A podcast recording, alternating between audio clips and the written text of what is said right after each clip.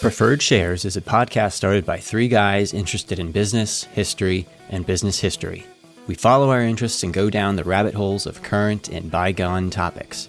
We'll talk about individual companies, product wars, famous founders, forgotten failures, and anything else that strikes our fancy. To find our episodes and show notes, please visit our website at preferredsharespodcast.com. The hosts for the podcast are Devin LaSarre, Douglas Ott, and Lawrence Hamtil. Devin is a private investor with a background in design and brand development and is the author of the Invariant newsletter. Douglas is a founder and chief investment officer at Andvari Associates, a registered investment advisor. Lawrence is a co founder and principal at Fortune Financial Advisors, also a registered advisor. All opinions expressed by the podcast hosts and guests are solely their own opinions and do not reflect the opinions of their respective employers. This podcast is for informational purposes only and should not be relied upon as a basis for investment decisions. Clients of Andvari and Fortune Financial may have positions in any of the securities discussed in this podcast. All right, everyone, welcome back to Preferred Shares. We've got a very interesting episode for you all about a company most people might know about and being most famous for their many branded candy products. This is Mars Corporation that's best known for Milky Ways and Snicker bars and M&Ms and Wrigley's gum but it's got much more than that. It has a foods division and a pet care division, and it's now a company that's still private, but it has annual revenues of at least 45 billion per year, which is larger than Coca-Cola company now. And being still private and extremely secretive, we've seen periodically on finance Twitter these polls that basically ask us of, of the private companies that are still out there, which will we want to invest in? and Mars is usually the one that garners the most votes out of all the still private companies. So, anyways, this episode has been pre- prepared mostly by Lawrence, and he's going to lead us through the brief history of the company, the founding Mars family, and a bunch of really interesting anecdotes that we've read through old articles. And our primary source material is a book called Emperors of Chocolate, which was published in 1999. So, this episode was not an easy task to get information given the secrecy and privacy of the company. But, anyways, I'll let Lawrence take it away.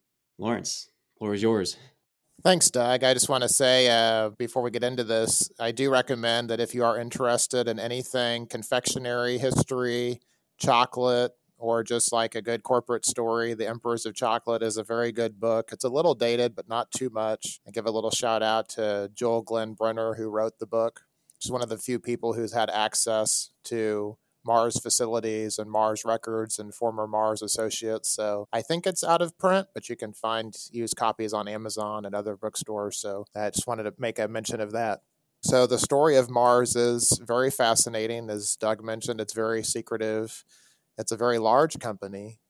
And I, I think most people they do know it for the food products, whether it's confectionery or things like Ben's Original Rice, formerly Uncle Ben's Rice, which uh, has a long, long history. One of the first rice products that was made for mass consumption with a branded label. But the company that is Mars today is very different from the Mars of, of recent history.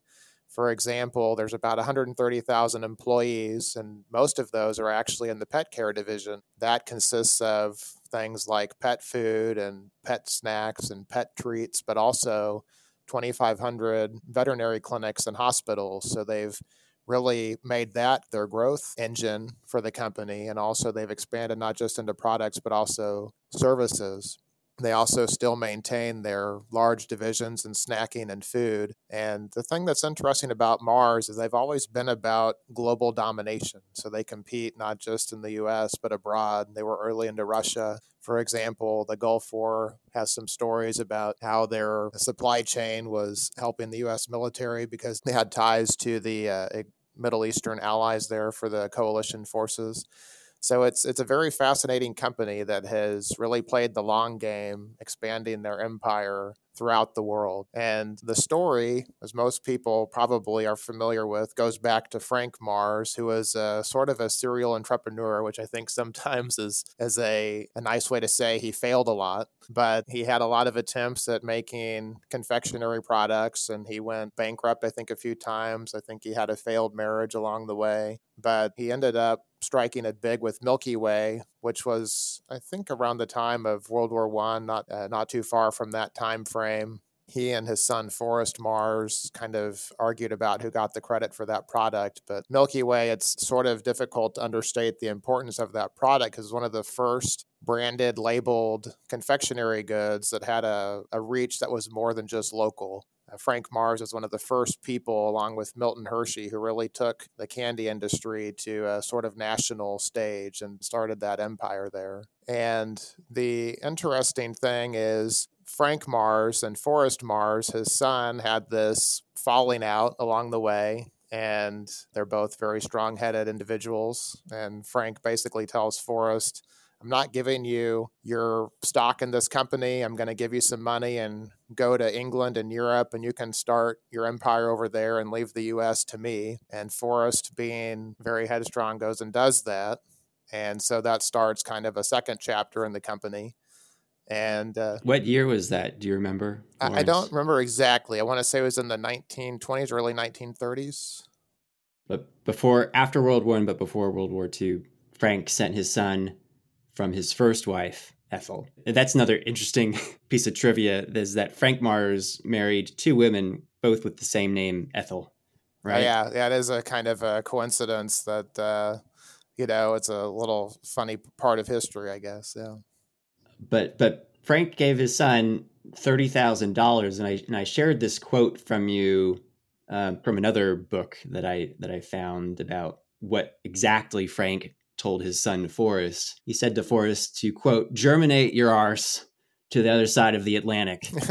and, and, like you said, gave him $30,000 $30, and the rights to use the Mars bars recipe anywhere outside of America. And Forrest chose the UK to to start the business outside of the U.S. for Mars. In which I, I, think it's it's also important to note that thirty thousand dollars back then would have been what at, at, least a couple of million probably. So a lot. Yeah, you yeah. know, an, uh, enough. Yeah, and not a not insignificant amount of money. And, and so Forrest has a totally different mindset, whereas Frank was kind of a dreamer and spent a lot of money on cars and houses and was more or less satisfied with with selling candy bars. Forrest was kind of empire minded. It's very important to note that he was an industrial engineer by training. He had gone to Yale University, I believe. And so he was he had an eye not just for product and branding, but also for process management. So some of the things he does is he goes to work for Nestle. He never mentioned who he was because they probably wouldn't have hired him. And this is another funny part of the story is that corporate intrigue or corporate espionage, however you want to call it, was very rife in the candy industry. We've all grew up watching Willy Wonka talking about the spies and so on. And so they were literally That was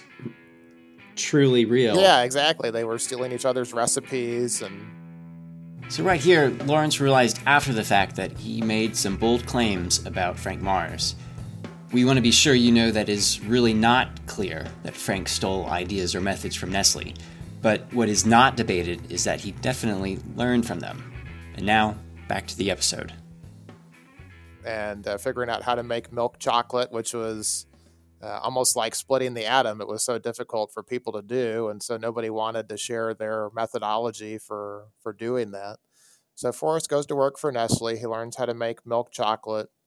He goes out and he starts to make his own candy in Europe. And along the way, as we said, he has an eye for opportunity. And so in the 30s, during the Spanish Civil War, he's rumored to have seen some Spanish soldiers eating chocolates covered with candy coating and the reason for that is the candy stopped the, the chocolate from melting and so he recognizes an opportunity to sell this sort of summer proof chocolate and so they branded it M&Ms as sort of competed like Smarties in the UK and so there's not a whole lot of clarity on how that worked out but that was one of his first major products What's the best chocolate candy under the sun? In your wildest dreams, not this one. What a chocolate mess. But with M&M's chocolate candies, there's no chocolate mess. Here. There. Anywhere under the sun. Because with M&M's chocolate candies, the milk chocolate melts in your mouth, not in your hand.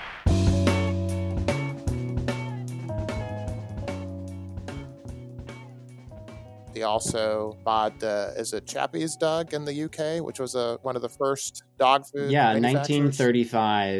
In 1935, he bought Chappell Brothers, which had the one of the very first branded dog food and cat food, basically food in a can for your little critters at home. Right. And so that's just important to note because this is at a sort of a, a time in history where during the Depression, there's not a lot of food to go around for people. And so who would have thought that branded dog food and so on would be a thing? And of course, Mars being Mars, he recognized that opportunity and he acquired that, and that became one of his early parts of his empire. So, along the way, Frank Mars has, I believe, a heart attack or a stroke. He ends up passing away, and Forrest goes back to the U.S. to claim his share of his father's company. And he eventually sort of, I think this is sort of a polite way to put this, but he kind of bullies his sister and some other holders into selling him their shares. And so he combines his father's company with his company.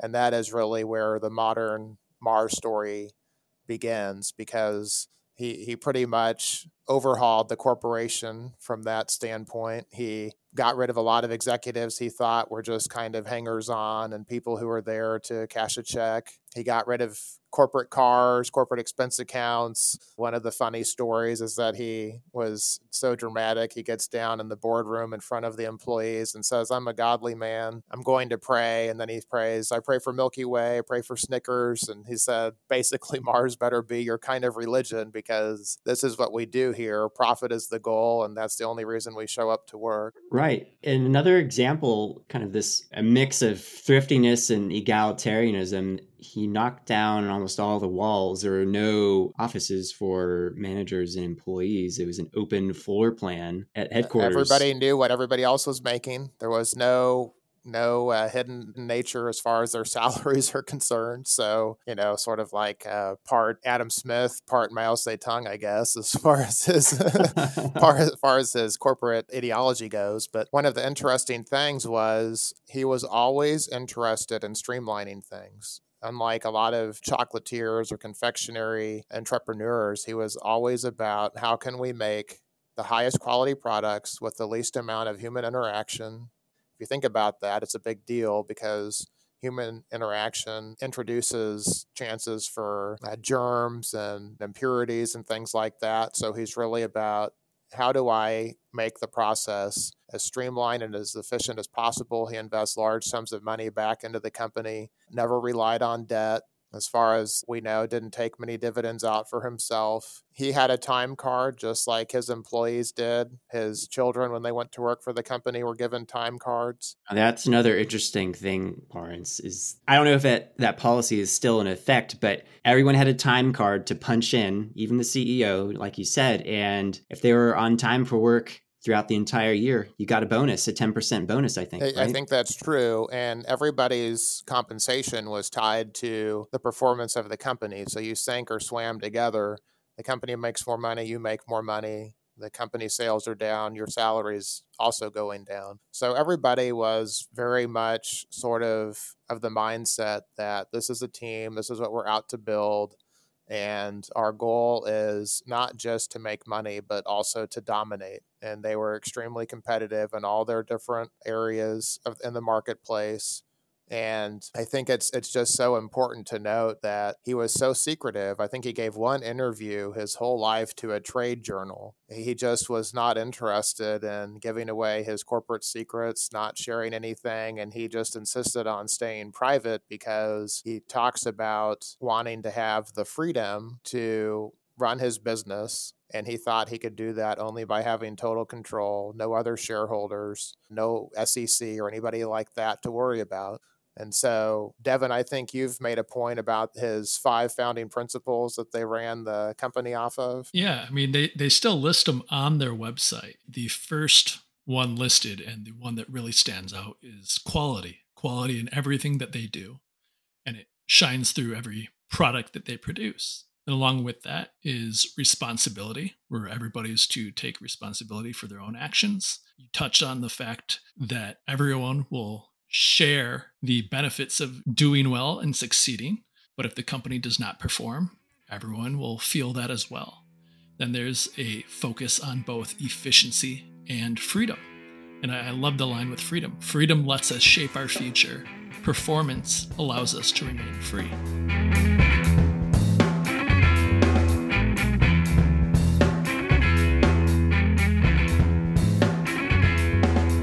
It's so it's so important, and the quality thing is is something that we've mentioned, but it's worth kind of reinforcing. And so Forrest Mars was known for going to stores unannounced to his employees. If he didn't see Mars products in a certain grocery store, he would get after whoever the territory managers were, said, "Why the hell isn't our candy in the store?" He would buy the M&Ms and he would be furious if some of the little M&Ms printed on the candies were not complete or missing the legs or anything like that. So he kind of had a a way of enforcing standards. And so he was deeply involved in the day to day operations of the company, which I, I, think is important for a founder to be involved at that level because it shows that he has skin in the game. He's genuinely interested in how everything's being run and operated and it has his name on the on the building. So that's that's what it represents. The Mars name should stand for quality. And I think it's it's sort of we, we all think this way, of course. Nobody wants to tout inferior products, but this was also true at a time when branded consumer goods were, were not as established as they are today. So he was really one of the guys first in this industry to really drive quality and make sure that all of the candy bars were more or less identical and they were known for throwing out whole batches that he deemed were inferior. I just think that's important to think about because this was a time when that was not so commonplace. Right. And other ways of the company's operations also speaks to that striving towards the highest quality. One thing I think which you forgot to mention is that they pay overpay their employees and managers in, in one or two articles I read, the pay is two times that of a similar position for one of their competitors like Nestle or Hershey. Two times the the compensation. And that affords Mars the ability to pick the cream of the crop in terms of employees and managers. And and another thing, you know, going back in time a little bit, maybe you can talk about how Hershey essentially supplied all of the chocolate in North America and how even in the early days of Mars, they were basically using Hershey chocolate to make their candy bars. Yeah, so one of the funny stories is about probably the most famous Mars product, M&Ms. And so when Frank Mars was was running the United States company, the United States branch, I guess, he was basically getting all of his chocolate from Hershey. And it was it kind of made sense because if you think about it, the Mars bars, whether it's a Snickers or a Milky Way, they don't have as much chocolate because it's basically a chocolate coating. So it wouldn't have made as much sense for them to expose themselves to volatile cocoa prices and, and actually a fairly complicated production process for cocoa. It just made more sense for them in Frank Mars's mind to buy that chocolate from Hershey, who was the major producer in the US. Well, when Forrest Mars took over, he decided that he wanted to keep some of that connection to Hershey along or alive because World War II was about to start, and he kind of knew after World War One and every all these other experiences that the government might ration cocoa, and even Hershey was worried about that too. They petitioned the government saying that chocolate is a national security risk. We got to give the soldiers energy, I guess. And so Mars knew that that lifeline to Hershey was going to be important to keep his chocolate supply coming and, and to keep Mars in business, basically. And so he brought in a, a gentleman named Bruce Murray, who was the son of a Hershey executive, William Murray. So the M&M on the on those candies stands for Mars and Murray. But critically, once World War II was passed and some of those government contracts expired for M&Ms and things like that, Frank Mars, sorry, excuse me, Forrest Mars broke those ties with Hershey and he decided I'm going to make my own chocolate because I want to control my own product. And the final analysis, I'm competing with Hershey. So why do I want to have my chocolate supply coming from my main domestic competitor? So it was kind of like it kind of gives you some insight into how Forrest Mars thought, whereas his dad was kind of like uh, let's get along with our industry peers and they'll protect their turf and we'll fight for ours. Forrest Mars was not about that at all. He was about, I'm going to play the long game. I'm going to suffer in the near term in order to establish my own empire. And I'm not just in it to compete, I'm in it to crush you. And it really put the pressure on Hershey because uh, external sales, so to speak, of uh, chocolate was about 30% of their revenue. So this was not an insignificant blow to have Mars, with their own deep pockets, go into their own chocolate production. What would be good to talk about next? I, I think we should expand a little bit more on those five principles. Yeah, so one of the one of the critical things in the Mars corporate mindset, that freedom aspect. This is a quote from Forrest Mars.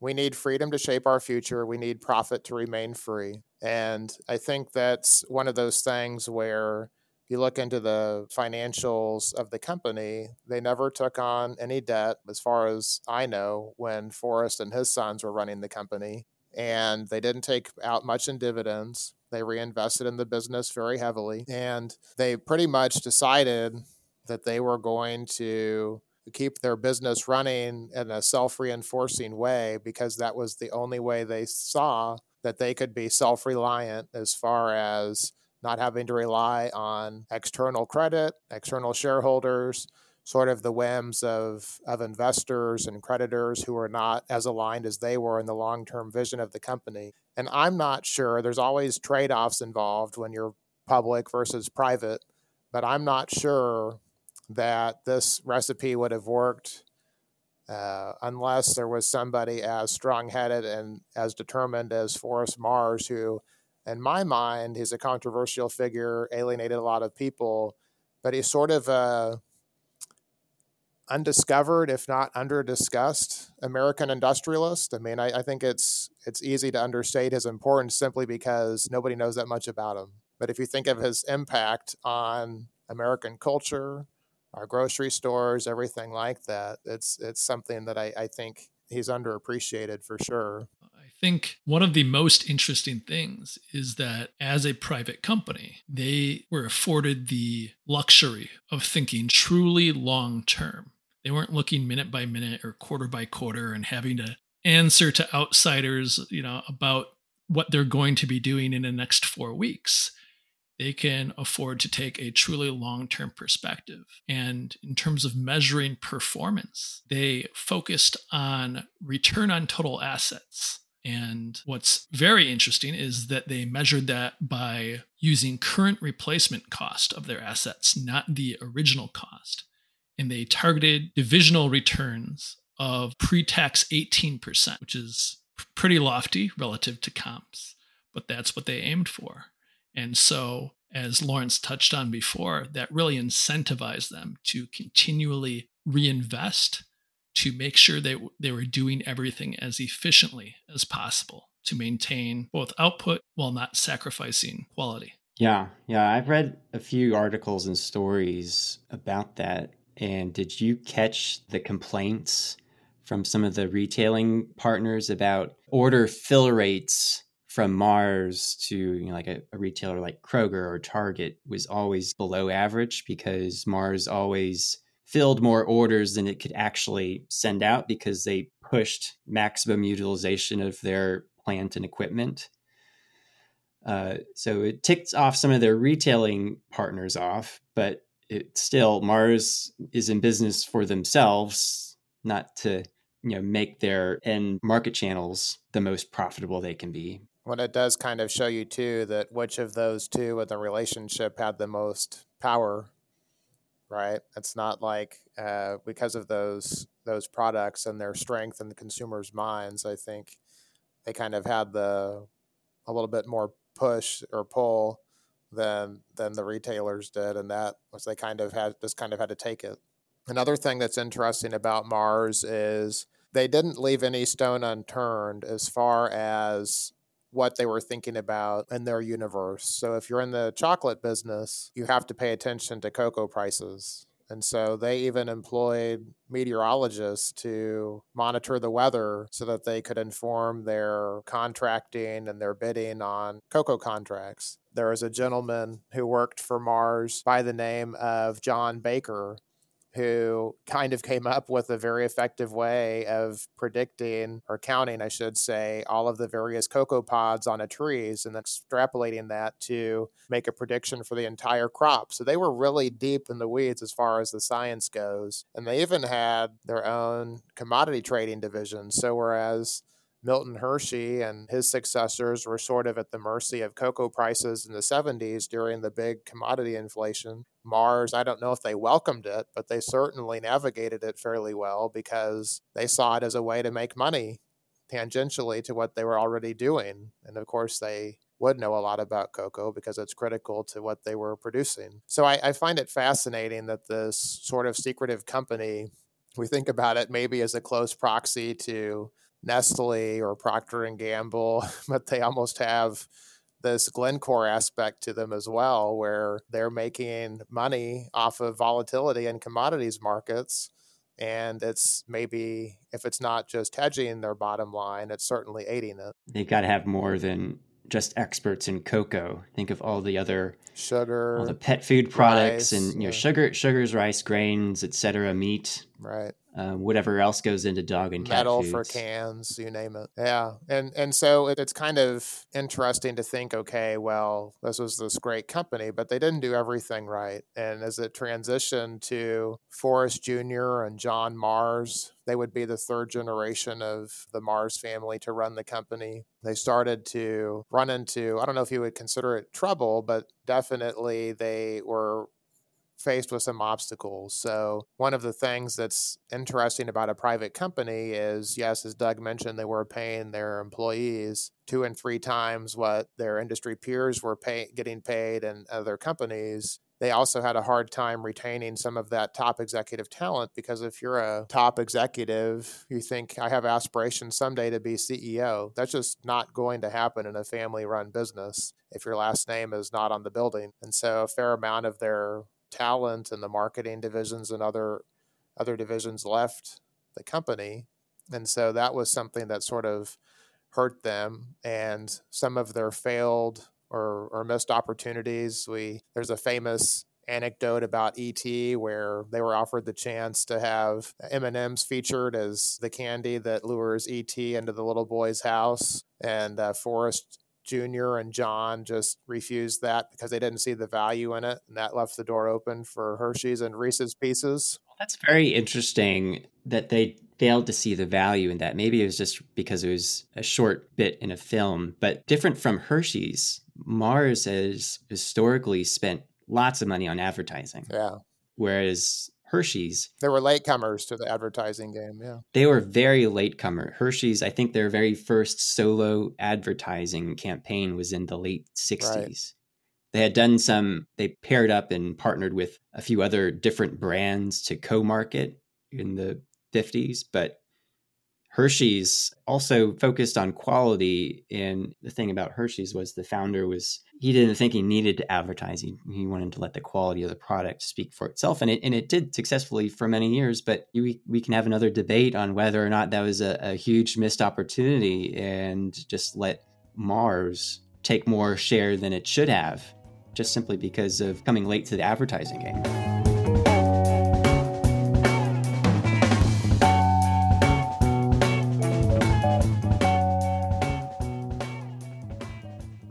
I think there's some element of cyclicality to this as well, because Hershey was sort of the dominant confectionery company in the US for most of the early 20th century. Mars was present. In fact, you can go back and look at some of the stats from the Great Depression, and certain Mars products like Snickers actually did very well during the Depression because it was a value. You could get chocolate plus peanuts, which was energy plus protein, for five cents or whatever the cost was. And so Mars sales actually rose during the Depression. But Hershey's never felt really threatened by that. It wasn't until Forrest Mars came back and consolidated the two companies and really started to compete hard with Hershey's that they were faced with a real challenge. And so they took those blows, they adapted, they made some pretty good acquisitions. They had acquired the HB Reese company in 1963.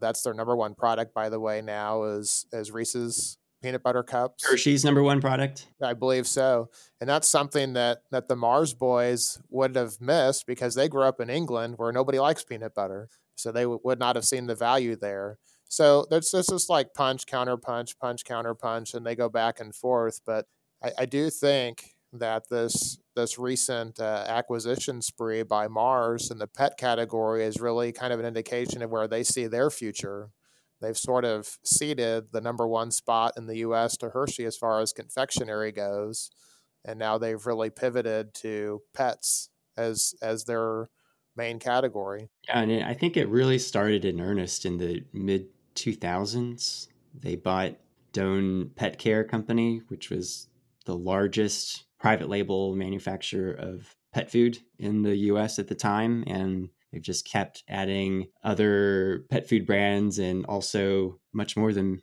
just pet food, veterinary hospitals and clinics. And also, I think it was this the beginning of this year or sometime last year, they bought a, a, diagnostic equipment company called Heska, which provides kind of the equipment and consumables to vets to do lab work on animals. And so they are all across the value chain in the pet world. Yeah, and it's it's interesting that for a product company, they're now branching out into the service category where I can only assume they they see a, an opportunity to consolidate what's still pretty fragmented and really sort of bring a lot of these things under their umbrella. And I, I think, Doug, to your point, when just started in the mid 2000s, Devin, I think you can correct me if I'm wrong, but isn't this about the time that somebody other than a Mars started to run the company? Uh, yeah. Back, back to something you touched on earlier, which was that Mars has a history of paying very attractive salaries for its employees, sometimes more than double in industry comps. They've also not just been able to attract top talent, but retain top talent, which is critical, especially uh, as the third generation was aging out of the business, so to speak. And so you can look at previous CEOs, Grant F. Reid, he had worked his way up, holding almost a dozen roles in the company, joined in 1988, retired in 2014. S- sorry, he, he became CEO in 2014, retired in, in September 2022. Uh, Current CEO, Paul Weihrauch, he's been at the company for 23 years. If you look at the divisional presidents for the three core divisions, they've all been with the company for you know nearly 20 years plus each yeah i, I think that that's that's uh, an interesting thing because you have this sort of dichotomy where we mentioned that some of their top top talent they left knowing that there was no not a chance for them to run the company but then the rank and file employees mid-level management a lot of those people have stayed and i think that maybe has marked a shift in the company we you look throughout the history of mars and their their approach was not to acquire, but to build out. So they would start from the ground up. They were early into Russia post the collapse of the Soviet Union. They were very patient, but now they've started to be acquisitive. They have historically been adverse to debt, but when they acquired Wrigley in 2008 alongside Warren Buffett, that incurred a significant amount of debt, which is a departure from their previous MO as far as financing goes and also they have let somebody else run the company. So they have evolved in the last 20 to 30 years, I think it's fair to say, from what was a very disciplined, I mean, they're still disciplined, but they had this very rigorous, maybe is the better word, approach to doing things, and they didn't really deviate from that. And now they've sort of adapted and pivoted and they've been more flexible with how they've approached building out their businesses through acquisition, through debt financing, and so on. So I think that's worthwhile mentioning that they have definitely changed to a, to a large degree how they've gone about expanding their business. Yeah, and at at the same time, I think it's very interesting in that historically they were known for being absolutely cutthroat in all of their operations. But like you touched on, they've evolved where they're still hi- hyper competitive in the the snacking segment, they seem very focused on looking at where the puck is going, and they're very focused on the pet care segment and seeing that as having much more long term promise, which is evident not just by their current portfolio, but just the general trend in, in shifting of uh, acquisitions to focus you know more heavily on pet care and scale that out. I think that's worth expanding on for a little bit, not to sort of tout my own research here, but I recently wrote a blog post on this uh, secular shift and how consumers think about their pets and spending all sorts of amounts on their pets. But it's a real trend, and that category has grown like six and a half percent per annum for 30 plus years with, with hardly any notice of a decline even in the toughest of economic times like during the financial crisis and so i think it's just a recognition on their part that confectionery and food is very mature. It's very difficult because you're fighting with hershey and nestle and conagra and general mills and all these other companies for fractions of a percent of market share whereas the pet category is still growing at I think, a faster than GDP rate, and it's still pretty fragmented. There are some major players in dog food, but services is still largely fragmented. And so it's just a recognition on their part that the path of least resist- resistance is just holding the line and confectionery and snacks and food and really kind of going for the, the long game and pets, pet services, pet products, and so on. Yeah, and I think there's got to be some kind of top level thinking that they also have the opportunity to use use the vet clinics as their own channel to push all the products that they've acquired right through it starting with pet food up to you know medicines and other chew toys and supplies. Whereas if they were allowed by the FTC I don't even think they would have the desire to acquire a Kroger's or something like that to put just to push their candy and rice uh, I think it's a little more doable in the pet care business. You, you say, "Hey, your, your your sick dog needs to buy. You need to buy pedigree ASAP." Right. It's it's the difference is that it's a more focused product list. It's a lot less than a supermarket where you have to carry all sorts of other products from your competitors as well to sell through that grocery store or supermarket. Whereas with Yona vet clinics, what is it? Over 2,000 2500 you know they they they can control their uh, supplies better in, in retailing and and have a better better view of revenues and growth. And, and again kind of kind of like the you mentioned Glencore in relation to Mars having their own commodities trading firm.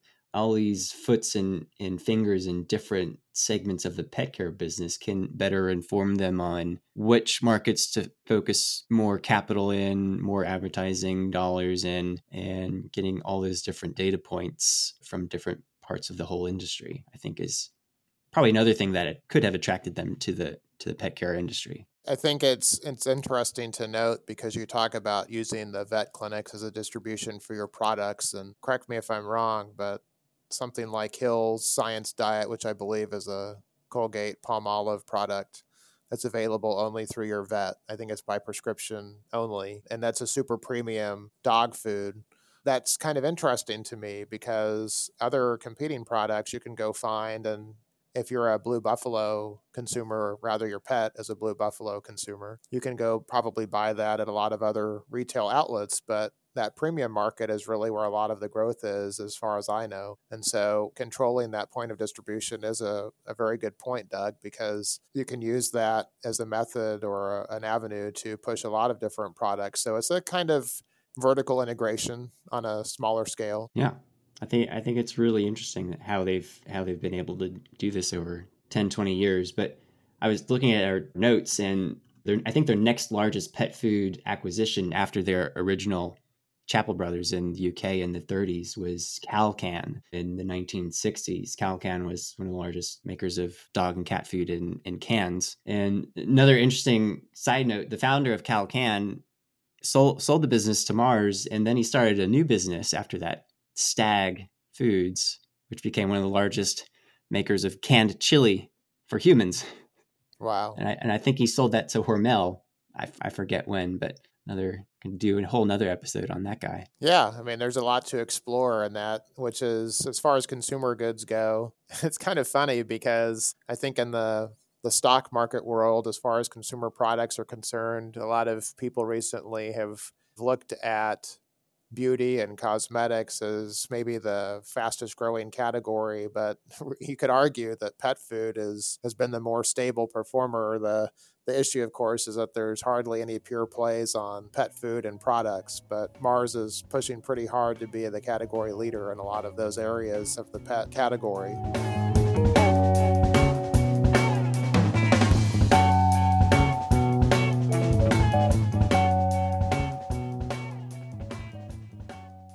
I guess if I had a question for you guys, if you were to come up with a comp for what what, what is Mars, uh, I'll save mine for last. But if you were to make a public version, like let's say you wanted to assemble Mars in your portfolio as closely as possible using public comps, what would you do? Oh man, that's a tough one. We all know it's a tough one. I think you'd have to take a scalpel to some publicly listed companies like Nestle or Hershey's to get an exact replica of Mars. Yeah, you look at Col- General Mills, Colgate, uh, Mondelez, and then you have to suture IDEXX on on top of that for the lab, the vet lab diagnostic equipment and consumables. And then where do you where do you get the veterinary clinics? That's I think the only people that have that are private equity. Yeah, and I, I think it's also interesting too that they have an electronics arm so I believe, if I'm not mistaken, they also sell vending machines. They used so, to. Oh, they used to. Okay, so they. they so that that was another interesting story. Another thing I had no idea with Mars, they did have a vending machine arm. I forget when it started, fifties, sixties, but they eventually sold. I think both, or at least the North American and Japanese arm of their vending machines to a group of private equity companies right before the great financial crisis happened.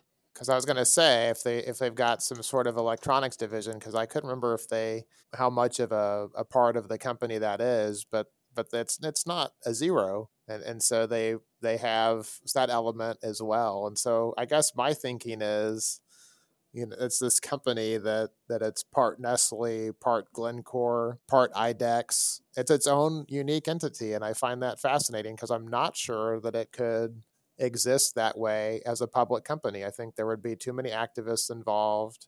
They would be pressuring them to divest certain assets, focus on one thing or another. Yeah, be a um, pure play.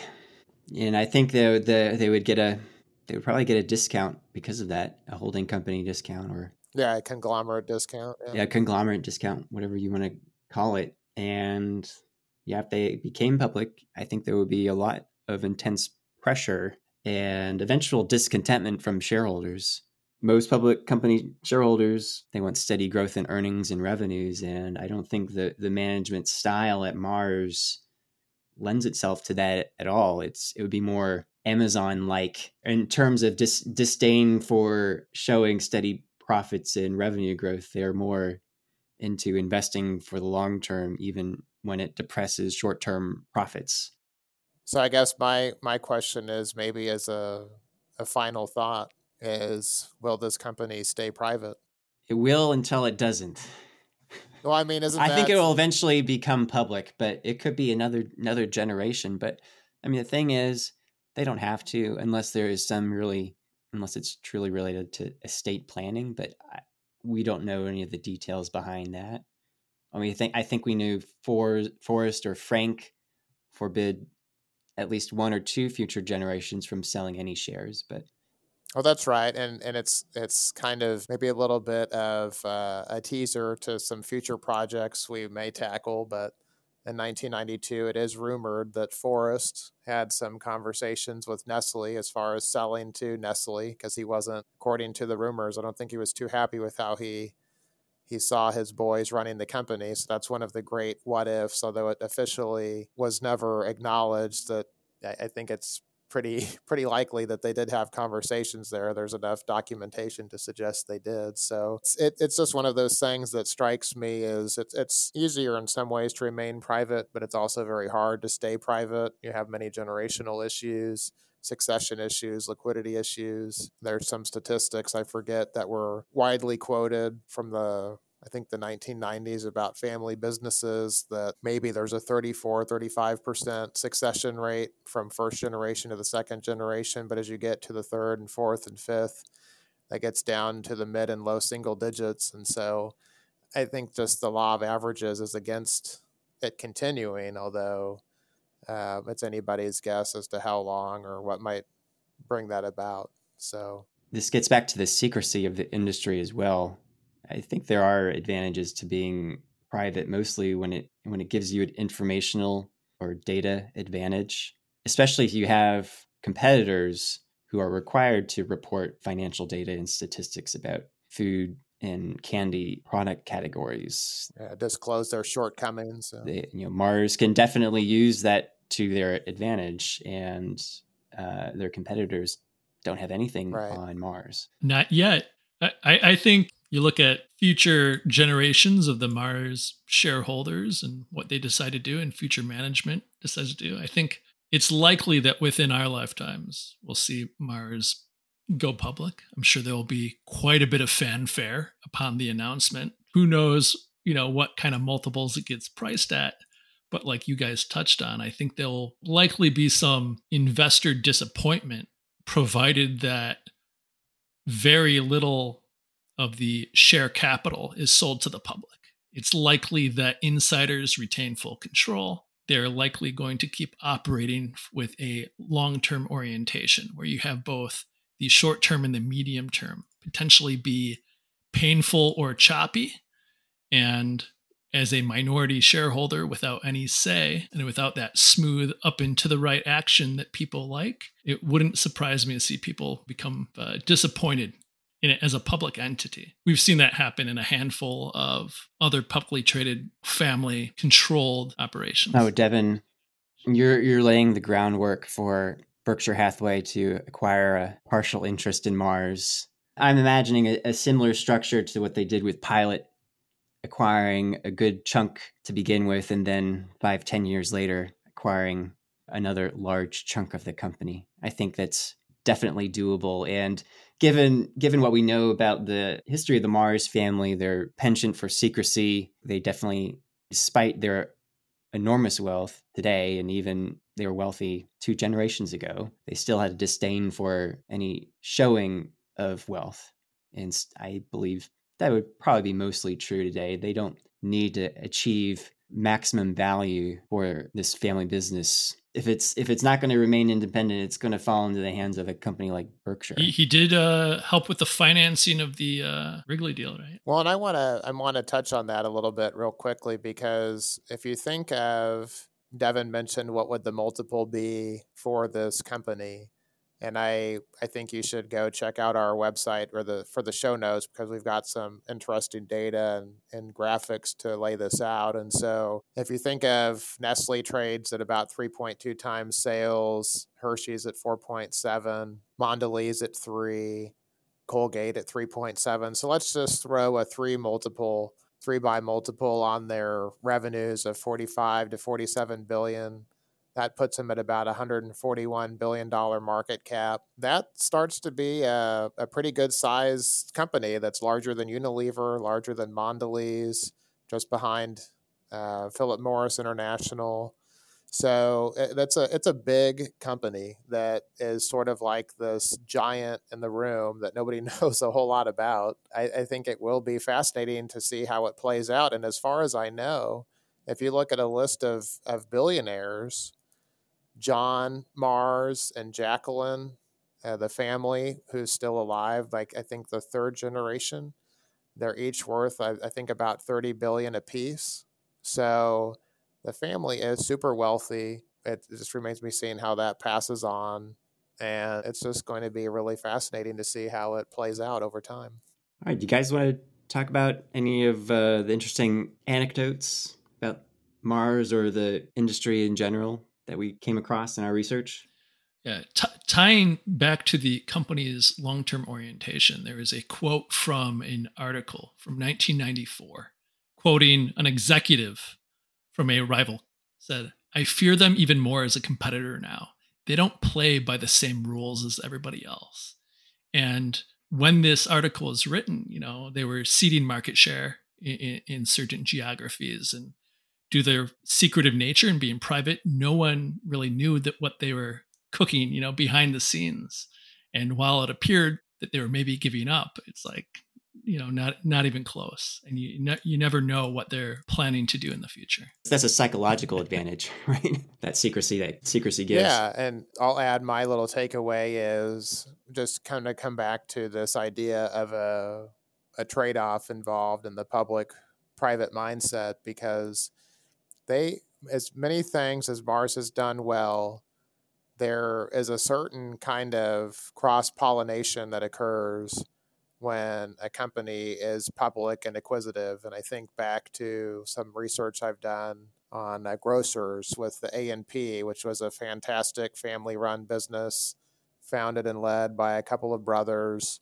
And they could never really adapt once those brothers were gone because most of the executives who were left behind had never really been trained to make critical decisions or to think for themselves, which may be a little too harsh. But you look at a company like Kroger, which has been acquisitive and has adapted over time, and they've cross pollinated with different executives from different companies. And so there's this new blood that gets injected into the companies over time. That happened with Hershey's and some of the acquisitions they've made, certainly with Nestle, how they've built their empire. So there have been times in Mars's history where they have dropped the ball. They haven't noticed the best opportunities in uh, the rice category. Ben's Original, formerly uh, Uncle Ben's, they ha- they were kind of the dominant player, really the first product there, and they have ceded share to uh, Quaker Oats in that category. I wonder if some of that is uh, due to complacency on the part of management, which may or may not be tied to them being private, but you have to wonder if if that would have been different in a, a public company. So it's just kind of interesting to think about any corporate structure, private, public, whatever, there's always trade offs involved. And it's important to remember that when thinking about an investment or how to organize your company and the future going forward because success breeds complacency uh, if you're accountable only to yourself as an owner in a family run company, uh, that can be exacerbated. There's probably ways to head it off, but it's difficult to do. So, you know, to some extent, being public keeps you sharp, keeps you accountable, but it can also have its own downsides. So, I just find that kind of interesting to dwell on a little bit and think about how there's really no perfect solution. It's always a trade off involved.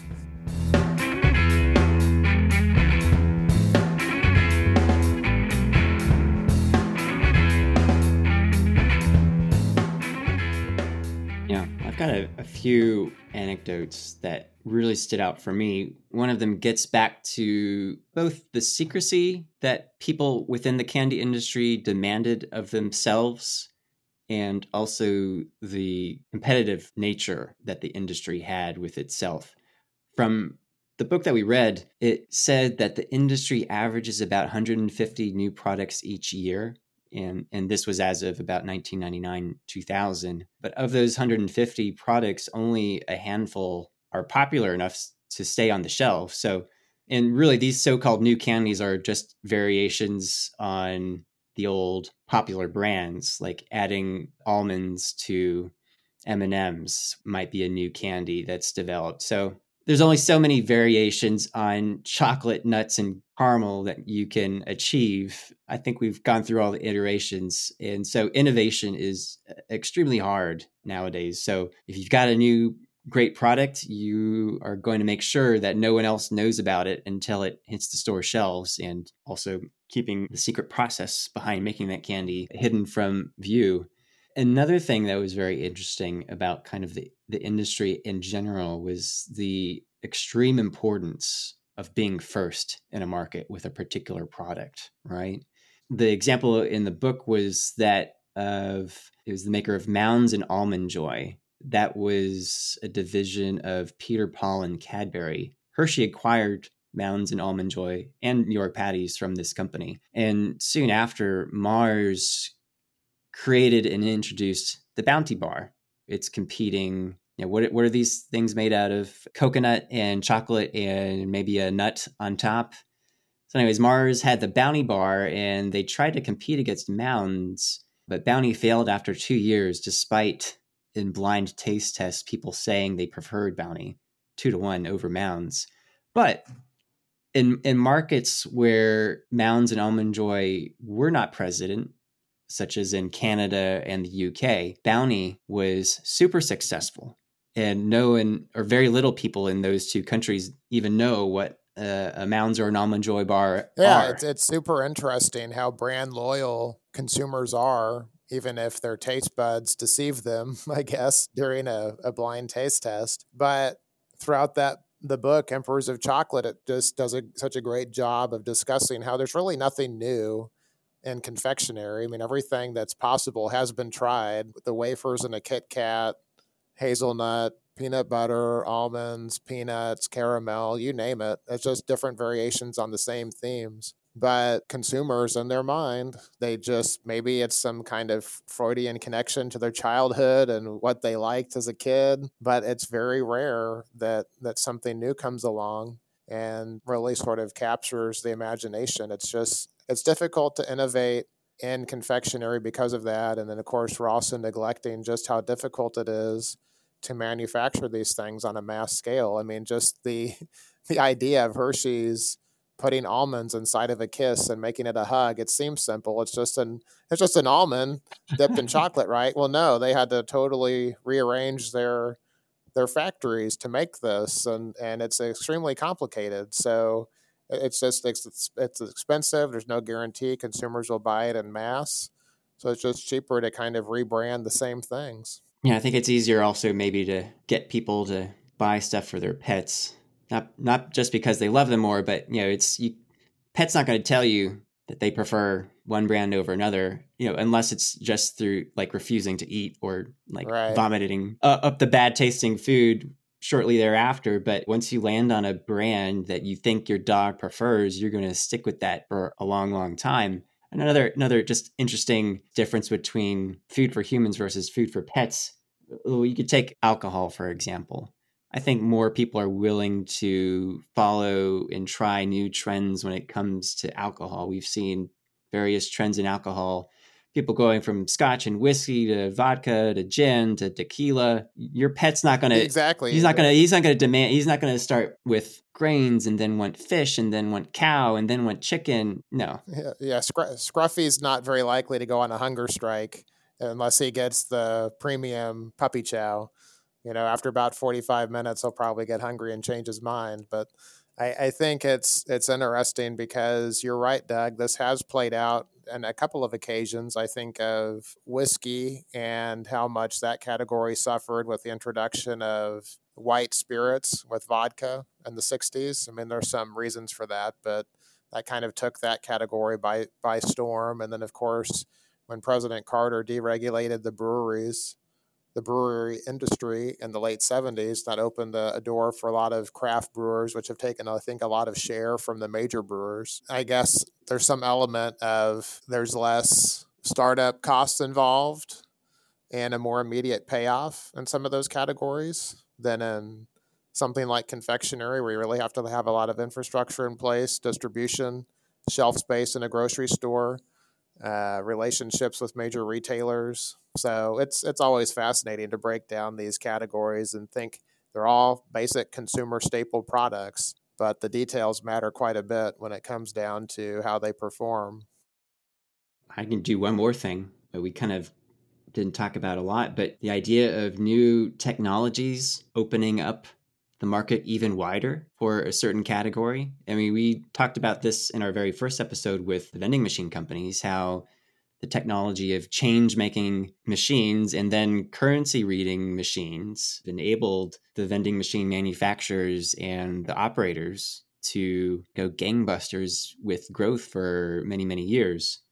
In the case of the chocolate and confectionery industries, I think the first significant technology advance was the invention of air conditioning by Carrier.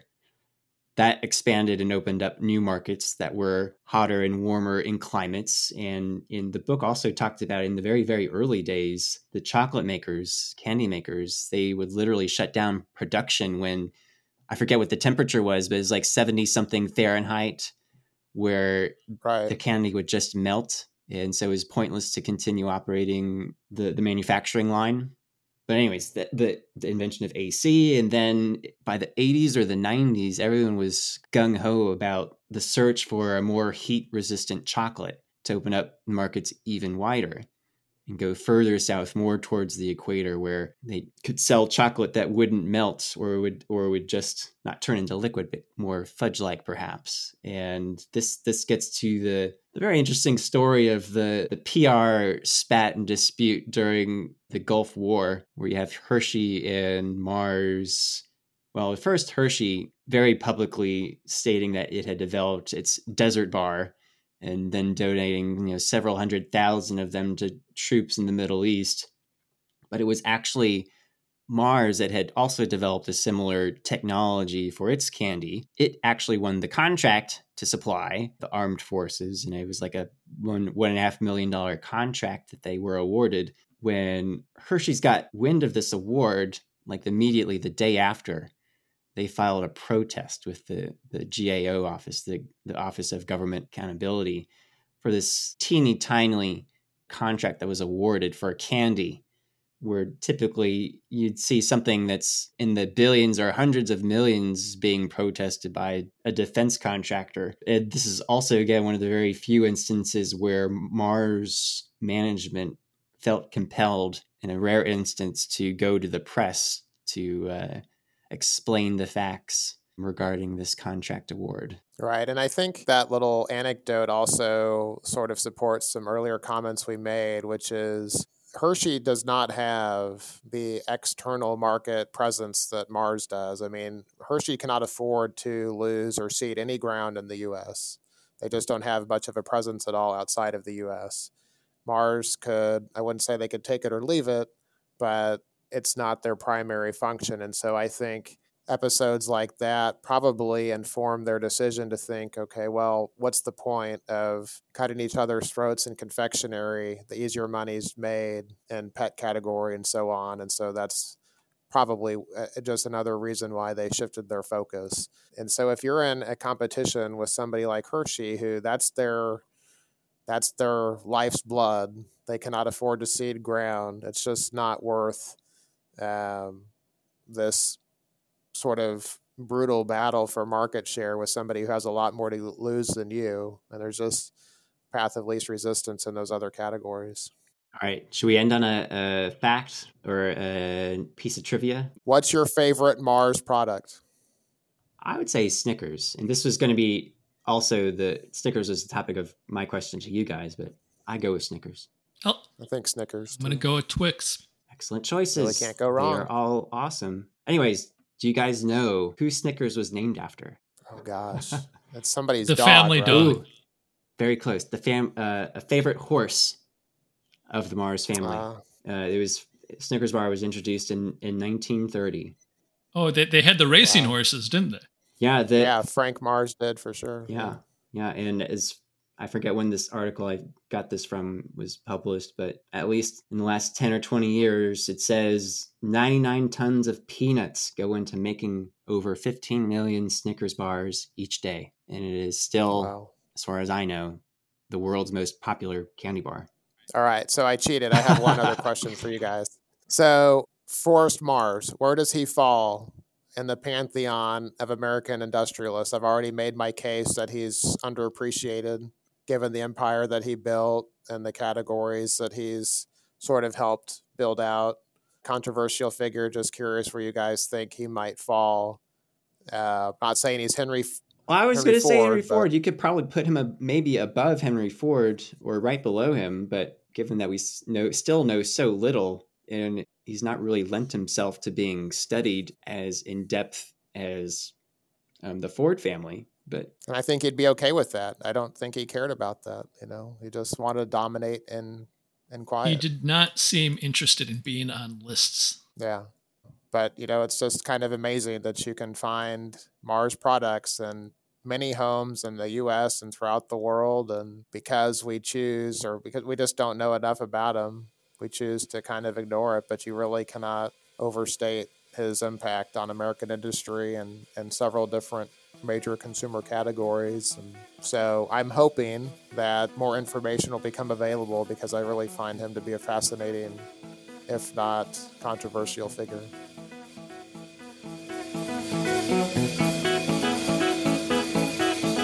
If you enjoyed this episode, head over to preferredsharespodcast.com. On the site, there's a full list of resources and additional data for you to dig into. And on the site, you can subscribe to the podcast directly so all future episodes land directly in your inbox. If you want to support Preferred Shares, the single most helpful thing you can do is to spread the word. Share Preferred Shares with others who love business history as much as you and we do.